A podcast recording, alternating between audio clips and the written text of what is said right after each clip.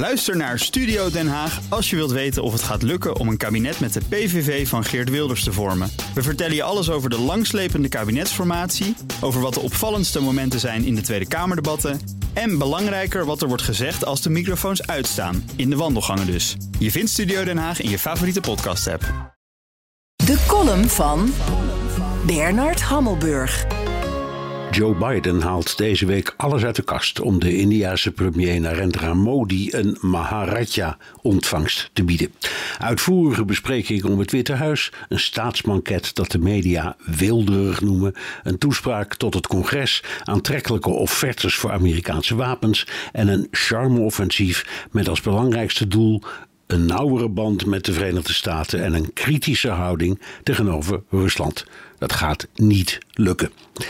De relatie is altijd troebel geweest. In 1964, midden in de Koude Oorlog, was India in de Verenigde Naties een van de initiatiefnemers van de groep van ongebonden landen, de G77, die nog steeds bestaat en nu 134 leden telt. In de ogen van Washington was de G77 niet ongebonden, maar uitgesproken pro-Sovjet en later pro-Russisch. India bewijst dat. Het land is werelds grootste koper van wapens en die komen voornamelijk uit Rusland. Hoogwaardige gevechtsvliegtuigen, nucleaire onderzeeërs, hypersonische kruisraketten, tanks, artillerie en de onvermijdelijke Kalashnikovs.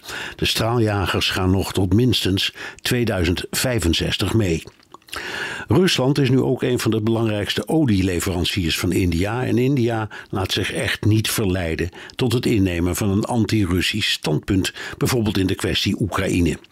Wat India en de Verenigde Staten wel delen, is wantrouwen tegen China. Daar staat weer tegenover dat Amerika tijdens de Indiaas-Pakistaanse oorlog de kant van Pakistan koos en met regelmaat militair materieel heeft geleverd aan Pakistan. Dan is er de kwestie van de mensenrechten. Modi doet zich voor als een vriendelijke liberaal, maar steekt zijn afkeer van moslims niet onder stoelen of banken. Na Indonesië is India het land met de meeste moslims en ze worden ernstig gediscrimineerd. Als gouverneur van de deelstaat Gujarat hield Amerika hem in 2002 verantwoordelijk voor de moord op duizend moslims. En in 2005 werd hem zelfs een Amerikaans visum geweigerd. Natuurlijk kan Amerika India niet negeren. Met 1,4 miljard inwoners is het een onmisbaar onderdeel van de wereldeconomie. De handel tussen de beide landen beloopt bijna 200 miljard dollar. Dat Modi wordt uitgenodigd voor een officieel bezoek is begrijpelijk. Maar een staatsbezoek met al die toeters en bellen organiseer je voor een vriend, niet voor een kennis zoals de Indiaanse minister van Buitenlandse Zaken het noemde. Vrienden en bondgenoten bestaan niet meer, hooguit frenemies, zoiets als vrijanden dus.